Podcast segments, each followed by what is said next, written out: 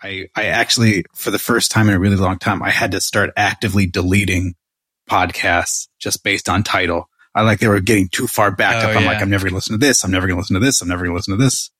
And now I, I, I finally unsubscribed from a few podcasts. You're like Working Code Pod. What's this? Click. My code already works. Without tests. You're listening to Working Code with your hosts, one of whom probably just wrote a new JavaScript library, Adam, Ben, Carol, and Tim.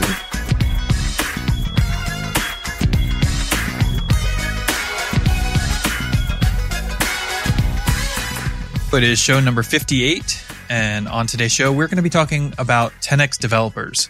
I guess in some cases, maybe to their face, and in some cases, behind their back. uh, depends on who's listening. But first, as usual, we're going to start with our triumphs and fails. And Ben, my man, you're going first. Awesome. Happy New Year, everybody. I'm going to kick off our first recording. I guess this is not our first show of twenty twenty-two, nope. but it's our first recording of twenty twenty-two. Yep. And I'm kicking off with a triumph. At work during the holidays, we have a code and deployment freeze, which means that between, I think it's like between December twenty-third and January third, you're not allowed to push anything to production, usually just because so many people are out. Should something go wrong, there may not be enough people around with the expertise to fix it, which is a terrifying thought, but whatever. We just go with the with the flow. So with this, I'm not good at working on stuff if I can't deploy it. So because of this downtime, I knew I wanted to change my focus a little bit and do something a little bit more relaxed. And what I chose to do was upgrade our AngularJS library, which was on one point two point two two, which is like really old. And I wanted to try and upgrade it to one point seven point five, which is what another area of the app was running on. And it was just a, a journey of looking at the Angular migration guide and essentially stepping through all the different version upgrades and what the breaking changes are, and then seeing if those apply to our code base, which involved a lot of regular expressions, searching across tags and looking for various attributes and, and function calls to see if things apply, and then creating a list of things that I want to investigate further, and then essentially just putting in the new library locally, refreshing the page, seeing what works, what doesn't work. And then once I could get a fix in, then trying to figure out if this is a fix that would have to wait until after the AngularJS upgrade, or if this is something I could sort of like pre-build into the older version, but with the newer syntax, or, you know, a slightly different call signature or something to that effect that would make it ready for the upgrade, but not a prerequisite of the upgrade. And uh, I went back and forth like that for like two and a half weeks, three weeks, heading into the holidays and just after the holidays. And I'm super excited to say that as of about three hours ago, I deleted the entirety of the AngularJS one point two point two two library, which was sixty-seven thousand lines of code. And nothing exploded. It's been pretty exciting. I'm pretty pleased about that, as is sort of the uh, at my role on this podcast. I will say that I did it with no tests whatsoever. How'd I know that was coming? I think you think of that as a triumph in itself. Honestly, man, I feel like you're, in a way it is. It's like you're, what you're saying to me is I jumped out of an airplane with no parachute and I survived. I survived. And I'm going to keep doing it. Here's the thing, right? I'll obviously caveat. I'm on the legacy team. I'm like the only one who touches this code anymore. There's no one who will come after me to look at this stuff. So there's a lot of, there's a lot more wiggle room than you would have when maybe working with a larger team.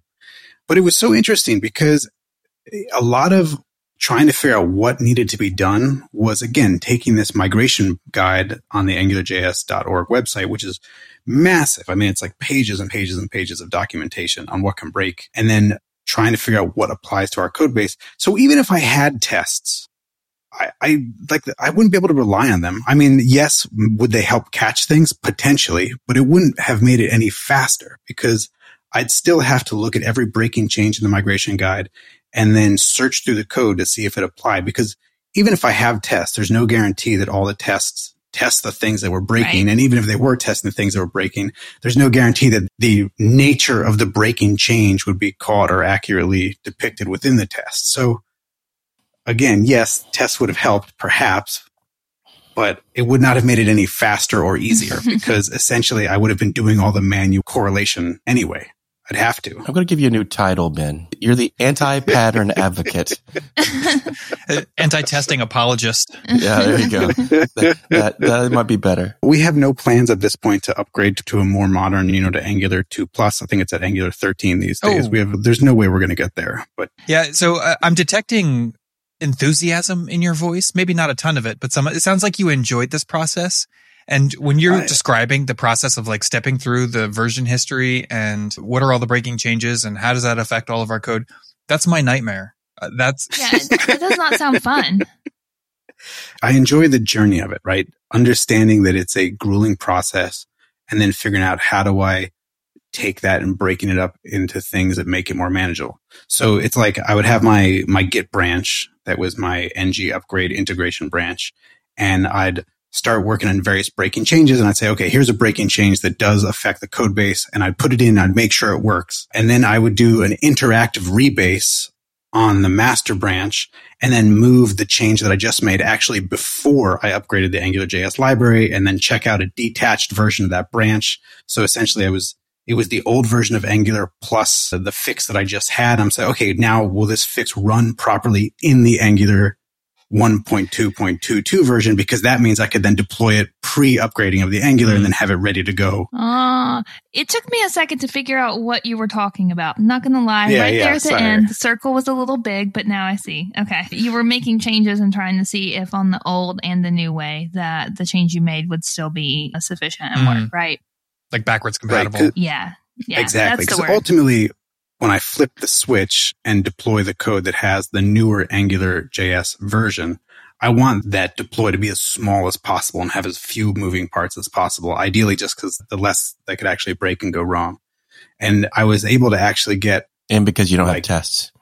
And because I don't have tests. So I was able to get like ninety-five percent of all the breaking changes actually working with the earlier version of the AngularJS library, deployed incrementally to production, and then the actual final cutover was really just a handful of files that that depended on actual changes in the latest library. That's really good. Like uh, Tim and I did that years ago. We had to do an upgrade, and it was a pain going through and trying to figure out what all could break, what all could happen. I don't wish that on anyone.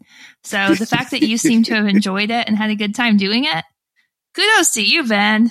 Power to you. Well, and and thankfully no one else was working on this code base. If other people were actively adding code while I was trying to do this, I think that would have been a total yeah. nightmare. No, thank you. Yeah, that was kind of our situation. Yeah. Oh, no, thank you. Anyway, so that's me. I'm excited about that. Adam, what do you got going on? I am also going to go with a triumph. I know this has kind of just been the running theme for, it feels like months now in my triumphs and fails, but we are making big steps towards multi-tenant. And as the weeks tick by, we continue to make steps. My big accomplishment from the last uh, week or so, we had this one microservice that, I mean, I guess we were kind of thinking of it as a microservice, but it was a separate process running on the same server, right? So we have our E C two instance running the the primary monolith app server. And then we had broken out this other thing to run on its own, and it could run like a cluster of multiple processes and that sort of thing. But it was all running on the same server. It was like Node being managed by P M two. And one of the hurdles of moving toward multi-tenant was to get all of those little processes that were maybe somewhere between a half a dozen and a dozen of these things that were living on all of our monolith app servers, one for each customer, needed to get those to be off of those servers so that we could then take the later step of getting the app server itself off of those servers. And so as of this last week, I have shut down all non-monolith processes on all production and Q A servers. Nice. Nice. Yeah. Very exciting. So now it's just the big one. And that one's not going to be accomplished by next week. I, it'll probably be months before that's completely accomplished. The next big thing, this is a maybe a good discussion to have at some point, but the next big thing is going to be, we used O R M pretty heavily, and I'm regretting that decision, if only, and, and I have a lot of reasons that I don't like O R M, but in this case, I'm regretting it because now we're talking about changing our servers so that any node in the cluster can handle any request for any customer. And in order to do that, all of our customer databases are separate, and so they have different data source names in Lucy. And so O R M depends on the, the application static data source name. Oh, interesting. Yeah. So at this point, our understanding is that we're going to have to replace all of our O R M usage with straight up queries before we can take that next leap, which that's not going to be a quick, easy process. We had a guy at work, this was maybe like a year or two ago, come to my team and he was like, hey, we're thinking of ways to reduce our costs. And we had a, we have a similar situation where we have different tenants running in a lot of different places. Mm-hmm. And he was like, how much work do you think it would take if every request that comes into the application could use an arbitrary S three bucket for storage and an arbitrary data source for data access? I'm like, in the entire app? He's like, yeah, you know, just for like every every request coming into the app. I was like, that's a massive amount of work. You know, two, three years of, of ten people's time. That's right. I'm going to need a team of ten in five years. Meanwhile, tell me if this picture has a bird in it. Oh, yeah, I need two weeks. One person. Oh, man. So are you still running, uh, last time we had talked, you you had said you were, you like doubled the number of boxes mm. that you had to have. Are you still running at the at a larger number? Are you somewhere in a happy medium now? What's going so, on? So, yeah, I think the thing that we talked about last time was all of our Q A servers had, our, our architecture is changing, right? Instead of manually managed E C two instances, we're switching to more of a config as code, and that's creating Fargate instances. And those are, I mean, it's great from a developer productivity and a toil and like doing deploys and everything. It's all so much better, but the resources required in order to run those same containers, r- roughly equivalent containers on Fargate versus E C two, the cost is almost triple. And so mm, we we made that right, change right. for all of our Q A. And then we went, oh God, we're going to have to figure something out. We've got time, but paying developers is certainly a lot more expensive than paying for hardware every month. So true, true. Yeah. I guess that's it for me. So uh, Tim, how about you, man? How you doing? I'm doing okay. I got I got to fail. Of course, I wasn't on last episode or last show because I was sick and I'm still not one hundred percent. So I don't really have any. I pretty much spent all of last week in bed.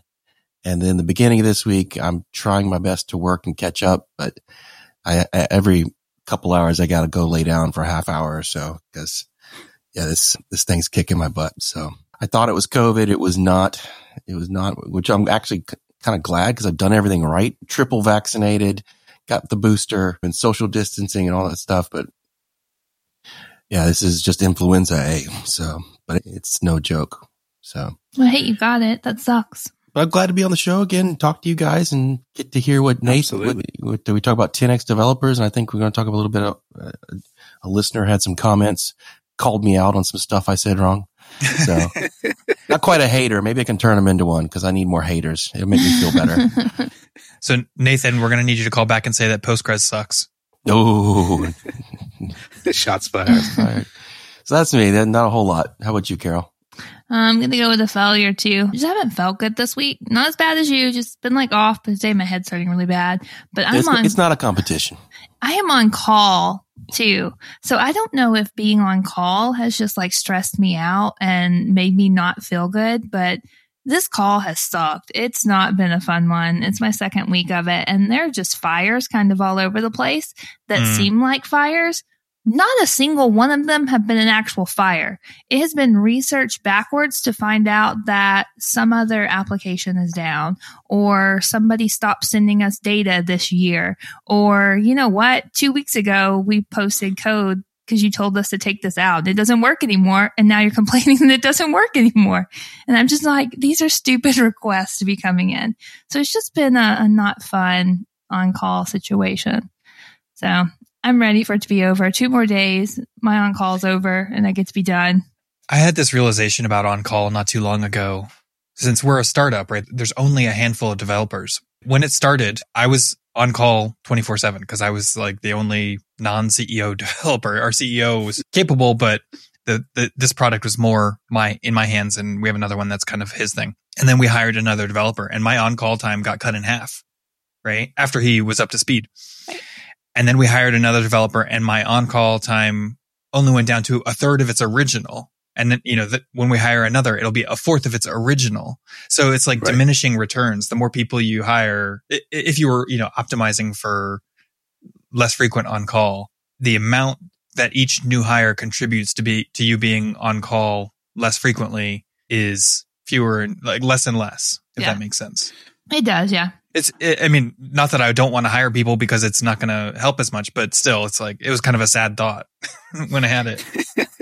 You just got to go into management and then you have no on-call responsibilities at all. How about that, Adam? I mean, maybe we talked to... we did. We did. Honestly, I mean, so was like, this was something this I had thought about mentioning during my triumph, but one of the things that I have done this week as well was, so I kind of came across this old post from, or, or whatever, a video from GitHub's like online conference thing they did a couple of months back, and they have a new version of their like projects thing that's built into their issues, right? It used to just be like you could do a Kanban board of your issues. Well, now they have a whole lot more functionality built in. It's kind of more like a mix of Kanban and spreadsheets, and you can change views and stuff, whatever. Oh. But so I, I took the opportunity to go through all seven pages of the issues in our repo and put them all into one project called Roadmap and start to prioritize things. Like I, it comes with a status column by default. I added importance, urgency, and then priority, because the way we think about things is sort of that matrix grid of, is it important and is it urgent? If it's neither, then you probably shouldn't do it. If it's both, you should probably do it now. If it's only one, then kind of sooner rather than later, whatever. But, and so, yeah. And, and I went through all seven pages of our issues and tried to get them all at least in the right bucket, whether it's like Icebox, come back to this way later, or Backlog, come back to this sooner, sort of thing. And that, I think Sounds that... very therapeutic. Yeah, to my personality, yes, I, I very much enjoyed it. It wasn't even something that originally I was supposed to do. It was something that Steve, our C E O, was going to do, and he didn't get to it within like twenty-four hours. And so I started getting itchy. I was like, I can, I could organize stuff.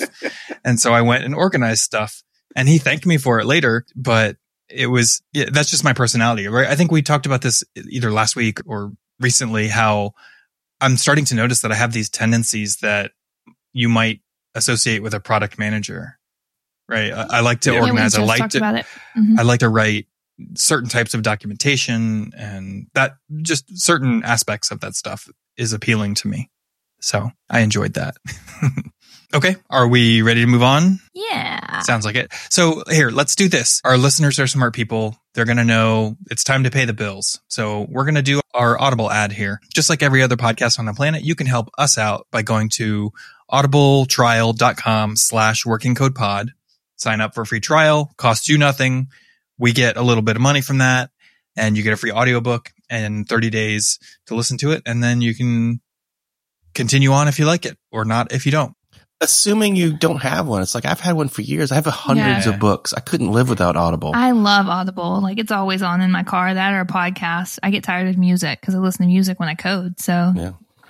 books and podcasts are great for car rides. But if you are one of the two people left in the world who don't have Audible, please, by all means, help us out. That'd be awesome. We'd really appreciate it. We would. Okay. So we're going to play this uh, voicemail that we got from Nathan for you. Let me tee this up by saying...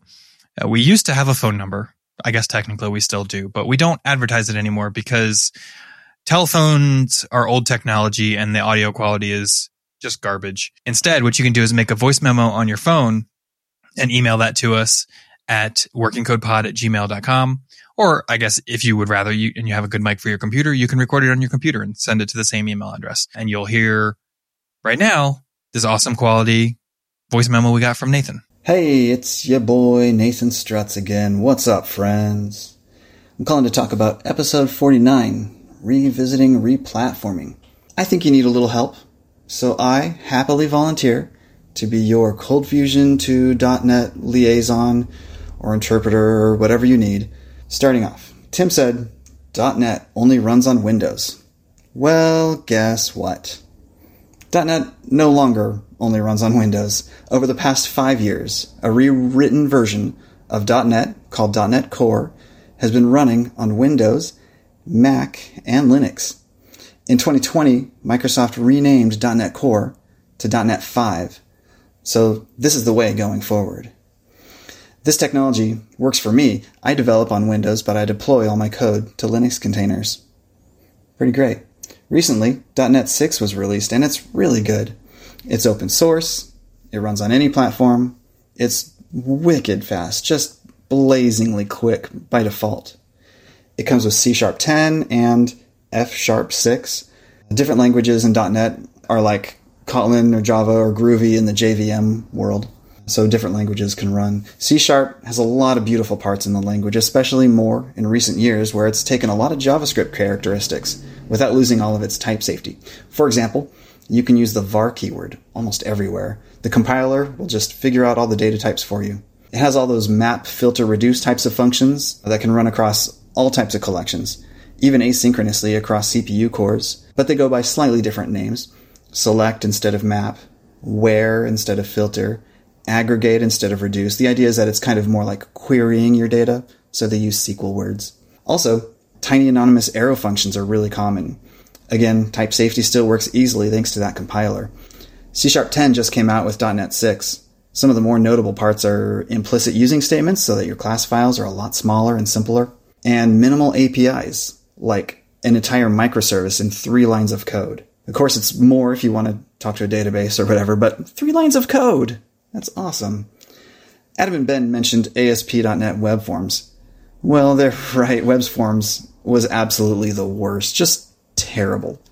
Postback, sloppy syntax, terrible.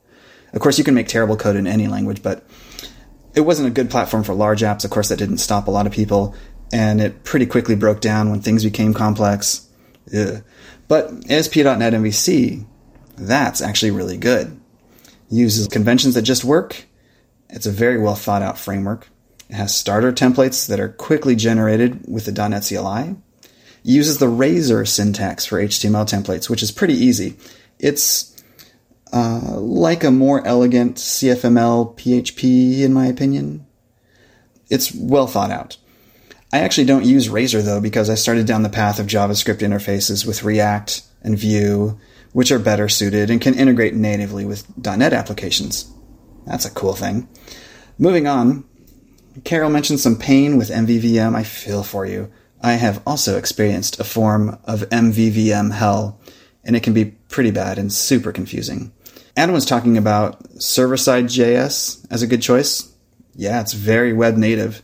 I would say you could look at .dot net, and you may be pleasantly surprised. C sharp really is faster, and very similar to TypeScript since Microsoft had a lot to say in it. Final note, the number of programmers in the world doubles. Every five to ten years, it's debatable, but that means maybe every five years, an actual majority of coders have no idea about any of the things from, say, twenty fifteen and before. Very few of the younger people I've worked with have ever heard of ColdFusion, much less seen it. To be fair, they also haven't run into P H P. But let that sink in. Our industry has an immense growth rate, but the demand is still outpacing it. That really explains a lot of the programming memes I see.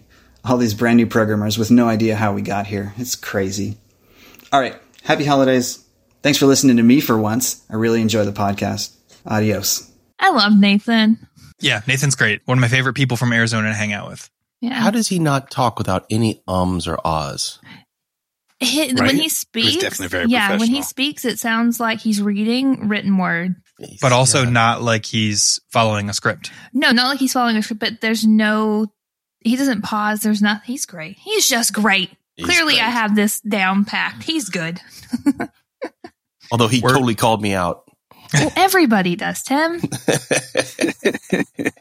yeah, that, I'm going to just start with that. Nathan, I don't know where I heard that it only ran on Windows. I'm sorry. I repeated it, false information. It used to. No, it used to. Yeah, you were it, accurate. Yeah, five years ago. Uh, well, you're old. You forget things. That's true. .dot net Core thing. But I yeah. didn't know it was um, dot net five. Yeah. So I guess it's official, right? Now Nathan is our .dot net ambassador. Hey. He, he volunteered. So when we have yeah. .dot net questions, mm-hmm. we'll give him a call. His passion about .dot net reminds me of something that I hear from time to time, which is this concept of dark matter developers. I don't know if anyone has heard this phrase. It sounds really interesting, but I don't think I've heard it. it it's this idea that in the social media spheres, there are the, the popular technologies, like everybody's talking about React and everyone's talking about Node mm. and Deno and Rust. And and you, if all you do is go along by what you see people talking about publicly, you sort of get this sense that the world has moved on and these are the hot new technologies and this is what everyone's doing. And then what what you don't realize is that there's this giant mass of quiet developers that are just sitting there churning out work using technology that's been battle tested, and it's not necessarily the new hot thing, although .dot net is continuing to evolve, obviously. And you don't realize that some massive population of people use .dot net, and it's a super popular language, and it just doesn't get the kind of play that some of the, the newer technologies get. Yeah. It's the opposite side of the vocal minority. It's the yeah. quiet majority. Yeah, that makes sense. It does. And I, I would say it seems intuitive that that's probably true. It's so hard to deal with sometimes, though. Like the, the nagging voice in the back of your head as someone who works on typically viewed as legacy technologies. Yeah, I mean, that's that, FOMO, right? Yeah, it's FOMO. And actually, to, to his point in, in the recording, that the number of developers doubles every five years. And a lot of these people don't even know what you're talking oh, yeah. about. That's, that is even... And if you consider like those are the younger people, they're probably the ones also more likely to be very heavily engaged in social media or more engaged in social media. It's like a, this compounding effect that you get these weird echo chambers of, of the new people not knowing the old stuff and thinking all the new hotness in social media is the thing to be focusing on. Yeah.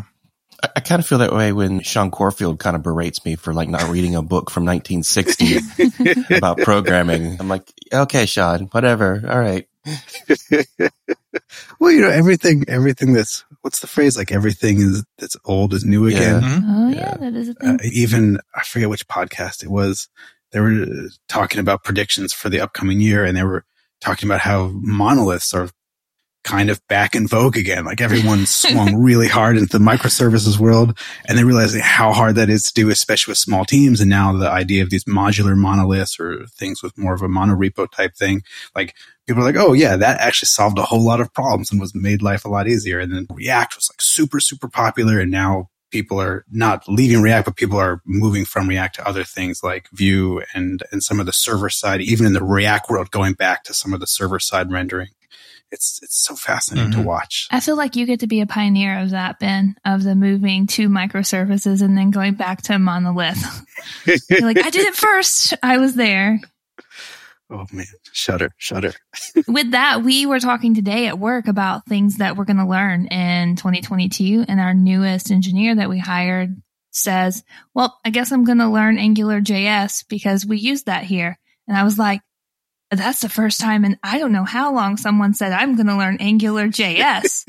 I was like, whoa, it, it just caught me off guard that someone has to learn this because everybody knows it, or I thought. So, yeah, that was interesting. That's exciting. It's, it's been a long time since I've done Angular. I, I probably was in like the one point two-ish yeah. era. And then we had a couple of small projects in it, but it didn't end up going anywhere. That was like a product that we tried out, and then the product itself kind of flopped. And by the time we came back and had a similar need, React was more appealing to us. And so we, we tried that out, and that kind of stuck. So I have no idea what modern Angular looks like. I did. I wanted to say I was kind of surprised when Nathan said that .dot net is now open source. I didn't really realize that's the, I mean, that's great for them. I think that's yeah. only going to benefit the platform, and it probably helps with it being cross-platform. Yeah. And I mean, I guess going back to the whole thing, the whole episode that he was referring to was about replatforming. And so that patron that we were talking about in that episode, they've since settled on Kotlin, which I think is like a Java thing. Mm. Does this sound like a Tim word? Yeah, I don't know. Tim knows Kotlin. I don't know yeah. why, though. I, I don't know Kotlin. What are you talking about?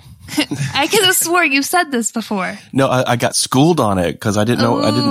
Okay. Yeah, we were talking about that on this episode that Nathan's talking about. Yeah, right. Oh, okay, it's all coming. Yeah, back. We were reviewing Kotlin. I'm like, I don't know nothing about Kotlin. Okay, maybe we just remembered hearing you say it. Yeah. Yeah, I said the word. That's about it. I said I didn't know anything about it. Do any of you guys have any experience with like C sharp or F sharp?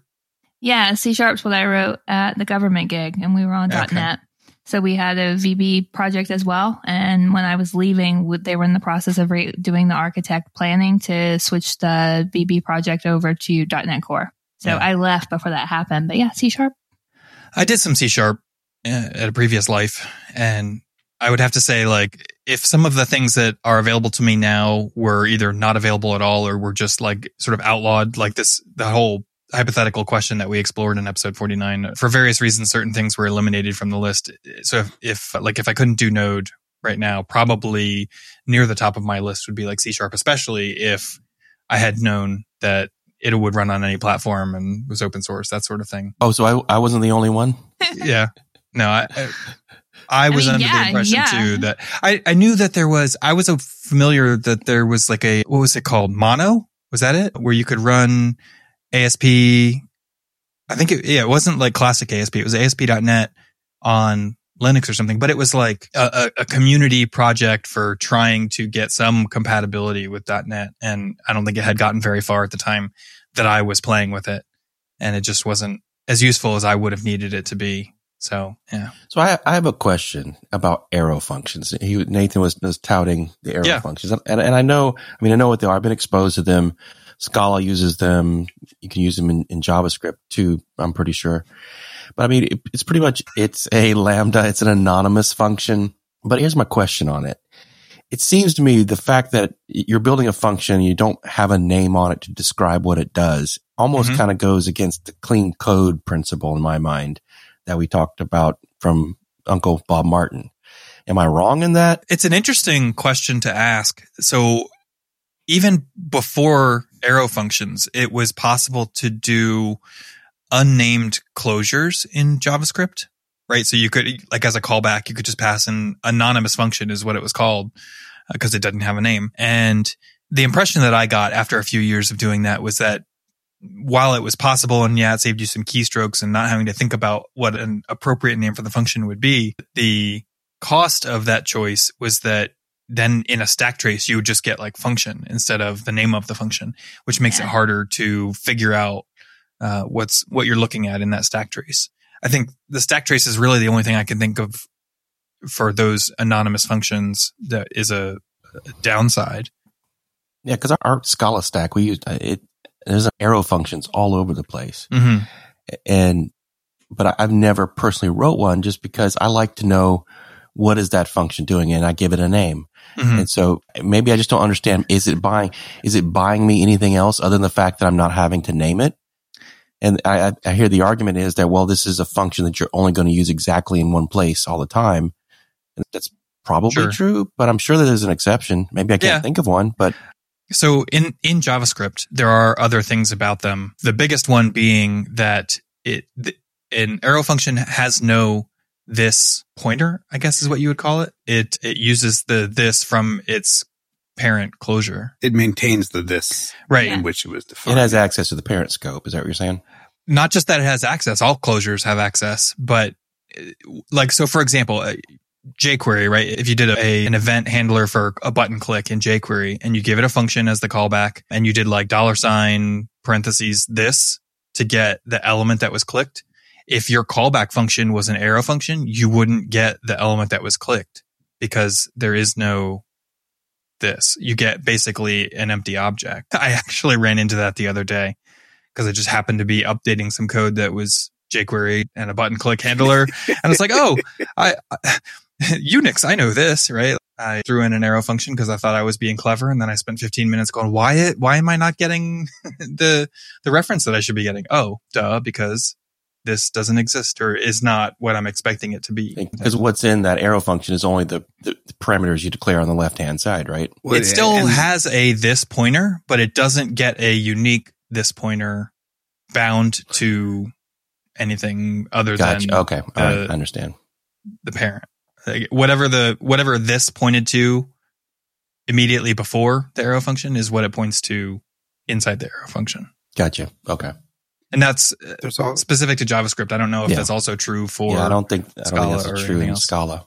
There's also some syntactic sugar in terms of the return statements. Like with a with a fat arrow, if it's a if, if like it's just a simple mapping expression, for example, like your fat arrow function takes point and then returns point dot x or something, then you, you could theoretically exclude even the curly brackets around the function body. And you, I think you can even exclude the return statement. You can. But going back to your clean code statement, the idea of defining a function and not having curly braces and not having explicit return statement to me feels like dirty.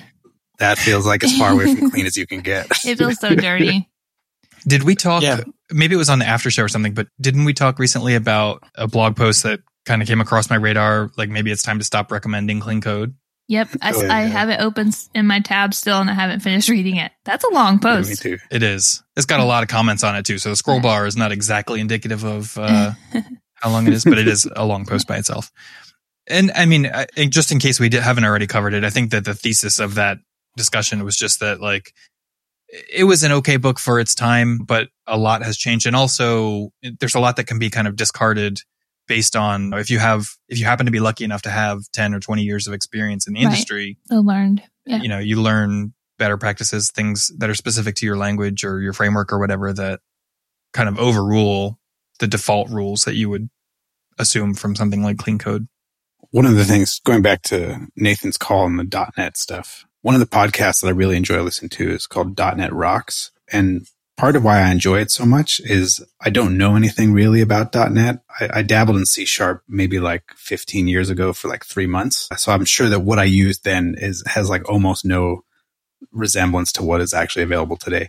But I, I find it really interesting to listen to podcasts about technologies that I don't have any experience with because it It's like you're not only listening, you're trying to then translate what they're saying into something that may or may not make sense in the technologies that you understand. And I like I, I love listening to GoLang podcasts and the .dot net podcasts and just any podcast I can get my hands on. Really. Are you are you doing active listening? Like, are you listening with intent to try and learn when you do these things? Because you talk about this and it just seems so foreign to me. I, I would be so confused trying to follow these discussions about something that I have no idea what's going on. It's a background noise, but I it's a background noise during certain activities. Like I couldn't code and listen to a mm-hmm. podcast, for example, but I can do it when driving or when walking the dog, something where I can sort of dedicate some amount of brain processing to it. A lot of times I don't understand even what they're talking about. So it, it's more like light listening, and then they'll say something that strikes a chord, and then I kind of go into a deeper listening state mm. and then pop back up to lighter listening. Cause also in podcasts, there's a lot of, there's a lot of a just jib jab. And then eventually they talk about something. What are you talking about? Technical. I know what you're talking about. We never do that. So, you know, some of it doesn't require as much deep thinking, but just really fun.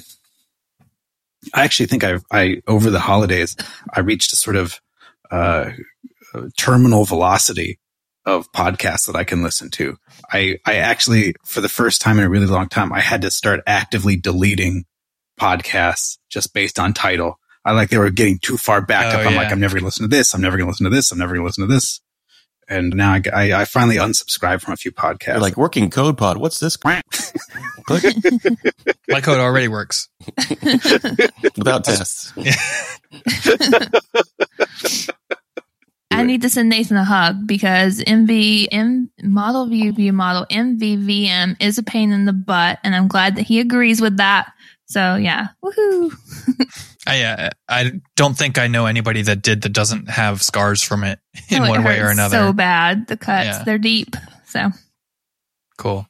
I, I also liked his comment about just, and we've briefly touched on this before, but like the number of programmers in the world doubles every five to ten years. So like. Yeah. Half of programmers have never heard of stuff that started or before twenty fifteen.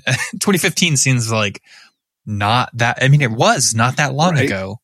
It's crazy. That was the year before Trump got elected. Like, does that mean in one hundred years, like eighty percent of the population will be programmers? I don't know the math on that. Yeah. I, I mean, I think probably by the math, it's an exponential growth. Probably by then, everybody on the planet will be a programmer okay. and half of all people in wombs. No, there'll be no programmers. It'll all be A I. It's true. Just be writing itself. Yeah. Self-writing. Autopilot. Self-writing code. So ten X developers, we said we were going to talk about this. What is that? Yeah. So it kind of came up in uh, this this Twitter thread that was shared in our Discord, and it was like a thread full of advice. The whole, I mean, it was this whole thing. There was a bunch of advice given by a, a former engineering manager.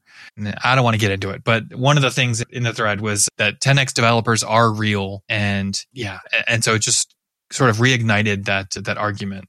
I mean, is that a t-shirt size or? Only immediately following uh, Thanksgiving and Christmas. Yeah, right. I kind of feel like that right now. But a ten x developer, I, I believe the concept is that there are developers that are ten times more productive than other developers. Uh, like naturally, right? Just they're yeah, just like good they, at they it. Just have a just, proclivity. Yeah. And I think that it's a very loaded discussion, right? There's people that consider themselves to be awesome, and so they call themselves ten x developers. And I think that in some ways it can be used as like gatekeeping to tell people that they're terrible or whatever, to make people feel bad. And yeah. of course that's bad. But at the same time, this is all actually based on more than one, like several scientific studies. And part of the part of what makes this not well understood is that the nuance gets lost here. The difference, it's not that there are people that are ten times better than the average developer. It's that the difference right. between the absolute best developers that were studied and the absolute worst was about ten x. And the things that they were measuring were like time to debug a problem sort of thing. And so ten times the amount of time versus like the, the worst people took ten times longer than the best people sort of thing. And I mean, that totally sounds reasonable, right? There's going to be people that are, there's going to be a bell curve, and the people at the, it, all it's saying is that the distance between the low end and the high end of the bell curve is about ten x. I mean, is that different than any other field of work? I mean, no, it's not. And I mean, so I think part of what made the discussion interesting in Discord was that bundled in with that advice, and like in some of the articles, the blog posts that you'll find about it, some people will say things like, okay, so ten x developers are real, and if you can get them, that would obviously sort of like by definition be better than not getting them. So you should try to get them on your team or hire them, whatever. And you'll hear arguments like, wouldn't you rather have one Isaac Newton rather than ten average developers? And I mean, even that, I, I think like, I, I think I might, given the choice, I might take ten average developers. Well, no one wants to work with the jerk, right? right? So, yeah. so I, a lot of times the ten x developer concept is sort of co-located with this idea of the jerk developer who thinks that they're better mm. than everybody else yeah. and like doesn't want to deal with other people and doesn't, why do I have a product manager? Like, that's stupid. I could just rock this out myself. Like, nobody wants to deal with that kind of person, regardless of how good they are. But I do think that there are people who are really good at their jobs who are also just terribly nice people and great to get along with and work really well with teams. Yeah, we had one like that. And, and as development skill, I, I see development skills like you know, programming code and fixing bugs and diagnosing problems as a developer. I think in my mind, what is more valuable is the person who is very good at architecting a complete system from scratch, right? They can take it, you can give them an idea and they can architect a complete system. And then once it's basically prototyped and flushed out, now those other developers can go in and they, they know where things are. It makes sense. Everything flows together. That kind of person, I think they're definitely worth, because we had one on our team and he was amazing. He built, you know, structures that we kind of go and still look at today, go, well, how did he build that? Okay, let me kind of copy what he did. That was, you know, pretty amazing. And the other developers are better for it, right? Because they're now working in a system that makes sense rather than a ball of mud. So I, I don't... When I think ten x developers, just single contributors who all they're doing is just working on a code set. Maybe some are better than others. I don't know what the factor is there, but I think to me, what's the most valuable is who's architecting the system from the beginning to create the ecosphere that you're going to be working in. Because we all know that once it's, you know, architected, it's very hard to re-architect it again. So you got to do that very well, the, at least the first time. And I think the comment that you're making about an individual contributor versus an architect makes me also think about the difference between an individual contributor and a and a team culture that is conducive towards productivity. Because I'm sure that many of us have worked with the the person who can just jam out code really fast, but then you're the one supporting it for the next right. five years, and and it's like the junkiest code. They just happen to rip it out in a weekend. But I think when I think of productivity, it's not just about an individual. It's about how the team works and what the team's priorities are. And you have to create an environment in which people can really flex their creativity and flex their productivity and get into their states of flow. And if you're not in a good environment, I, I feel like no matter how productive you are, naturally, that's going to be hampered to the point where it probably drive you crazy. Oh, yeah. yeah, I mean, there's a whole lot more to being a good developer than being able to implement what it says in the spec, and to pull the team together to help define that vision, to think around corners before they're visible. These are all really important skills to develop. I also struggle with when managers start comparing developers to each other. So when they ask for work to be done and they go, okay, what's going to take you a day to do this? But if I go ask this ten X developer, it's only going to take them mm. an hour to get this done. So why can't you, like, why can't you work at that level? Like, why aren't you good enough? And it, it does start pitting you against each other. So they can cause problems in that way if it's not managed correctly. So I don't have a whole lot of management experience. And I think that you at least have a bunch of team lead experience, if not better than that, Carol, just my my recollection yeah. of your experience. Yeah. How, if you have any thoughts or, or experience in this situation, how would somebody better handle that situation if they were that manager? Oh, so we've had, the, I've personally been involved with those issues before where we've had requests come in for big development work to be done. And I put out a quote for my team to do the work and it comes back down and says, hey, we talked to someone else on the other team who is a great engineer, and mm-hmm. he says, oh, without any knowledge of what's going on, he could do it in half the time. Right. So then my response back to upper management is take it off my team and go put it on his team then. Mm. Like, fine. If he can right. get it done faster, that's fine. I'm telling you, my team can't get it done any faster. That's it. Like, right. I gave you what I gave you based off of what I researched. I did all the legwork for the specs. Like, I'm telling you, this is what we would need. And nine times out of ten, when they go back and relook, or the other developer gets brought in, it's nothing was communicated fully. Mm, they didn't have yeah. full specs. It was, hey, how about how long? Just guess. Mm-hmm. Would it take you to do this? And they're like, oh, you know, about a week. Right. And I'm like, yeah, it's going to take about six weeks because Q A testing is going to take two weeks. Right. On this. Yeah. Yeah. So yeah. Yeah. They just they don't fully understand what they're being asked, or they gave that the the classic. Over optimistic. Yeah. Oh yeah. A week. Eh, maybe something. Yes, but I push back. That's my approach, is push back, and I don't usually get walked on. So. Yeah, you're not the type of person to let anybody walk on you. Not usually. I mean, there are times I don't have a choice, like not walk on me, but there are times that we just have to bite the bullet and go, look, commitments were made outside of what we know, and we're going to do our best to achieve it. But there's a good. There's knowledge up front that the, the deadlines you're asking for aren't doable by us. And I just want everyone to know that it might not happen. Right. And as long as we communicate up front, I feel better about missing deadlines than not up, than not saying it. Right. This is totally random, but it just popped into my mind when you were talking about putting stuff on the other team. I don't know why. It's very non sequitur. But there's this guy, he's used to be in the Node world. I don't think he actually does Node anymore. This guy, T J Hollowaychuk.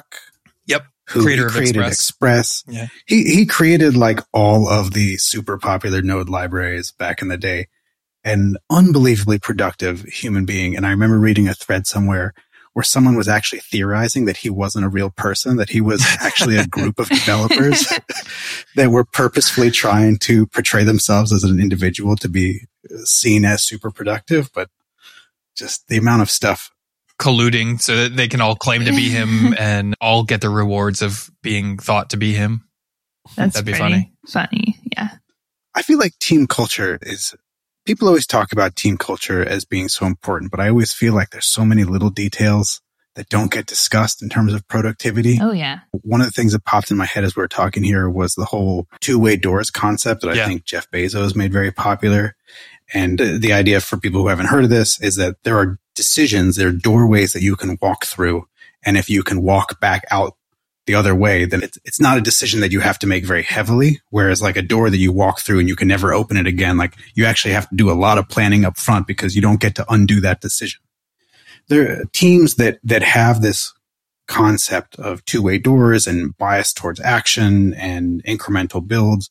And yeah, I, I, I don't know where, I don't know where I'm going with this thought, but I think part of what makes someone productive is they have a lot of experience. They sort of have a sense of what decisions they can make, what decisions they can't make on their own, what things actually need a team to help with, and then understanding what happens if they make a mistake. And then they have to be working on a team that's okay with all of that stuff happening. And they have to be working in a company where individual contributors might be allowed to make more independent decisions.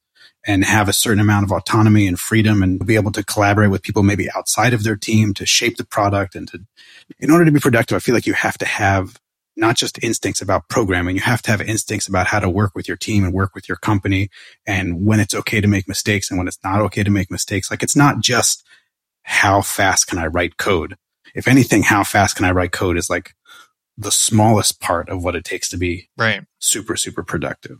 And I have to be careful who's the one that's defining what productivity is. Right. Right. Some people are like number of tickets done, number of bugs fixed, how quickly they were turned around, meet, meeting a deadline that someone set in a certain period of time. Is that productivity? I've seen some people that take a really long time, in my opinion, to do something. But when they do it, it's rock solid. Yeah. And there's others who are really fast. And when they do it, you know that you're going to be cleaning up stuff for the next few weeks. So how do you define productivity? Sure. Are they ten X? Whatever. But if you're the one labeling yourself ten X, you need to go to another room and find someone smarter than you, because uh, hubris is on its way. Yeah, go let some air out of your head. Exactly. Okay, this episode of Working Code is brought to you by ten X Podcasters. If you know, you know. And listeners like you. If you like what we're doing here, you might want to consider supporting us on Patreon at patreon.com slash working code pod. If you are like living under a rock and you don't know what Patreon is, it's basically a way for you to vote for the things that you would like to continue to exist. And you vote by giving your money to those things. You can support us for as little as four dollars a month. And all of our patrons get access to our after show, which is just more of us rambling on about random whatever, and early access to new episodes as soon as they're ready. We really appreciate all of our patrons, but our biggest thanks go out to our top patrons, Monty and Peter. But you know what? If patronizing podcasts isn't your thing, that's totally cool too. We appreciate just that you took the time to listen. If you enjoyed this episode, please share it with your coworkers and with your friends and your grandma too. Listeners or listeners, it would really help us out if you could leave us a rating and a review on Apple Podcasts or, or wherever you get your podcasts. Please send us your questions and show topics on Twitter or Instagram at Working Code Pod, or you can join our Discord and share your ideas there. And just like Nathan, you can record a voice memo on your phone and email it to us at workingcodepod at gmail dot com. We'll catch you next week. And until then. So remember, guys, today actually we're recording. It's January sixth, and it is the one-year anniversary yep. of when the catchphrase, Your Heart Matters, came up in mm-hmm. response to kind of the traumatic day that we had last year, January sixth. I forgot about that. No matter which side of the aisle you're on, you have to say that that was quite something. After going through one year of pandemic and then to see what happened at the Capitol, uh, and now here we are in year two of the pandemic. I think it's safe to say that every one of us are very much underestimating the amount of stress that our lives have been under these past years. So just remember, mm-hmm. your heart matters. Yep. We're we're wrapping up a second full year of pandemic. Mm-hmm. Started yep. March of twenty twenty. Yeah, it's bananas. All right. Love you guys. And we're going to go do the after show. You've been listening to Working Code with your hosts, Adam, Ben, Carol, and Tim. If you're enjoying the show, please feel free to rate, subscribe, and review on your preferred podcast listening platform. We really appreciate that effort. We'll catch you on the next episode of Working Code. It's an anon. It's a lambda. It's an anon. anon- Words are hard. Words are hard. Bloopers.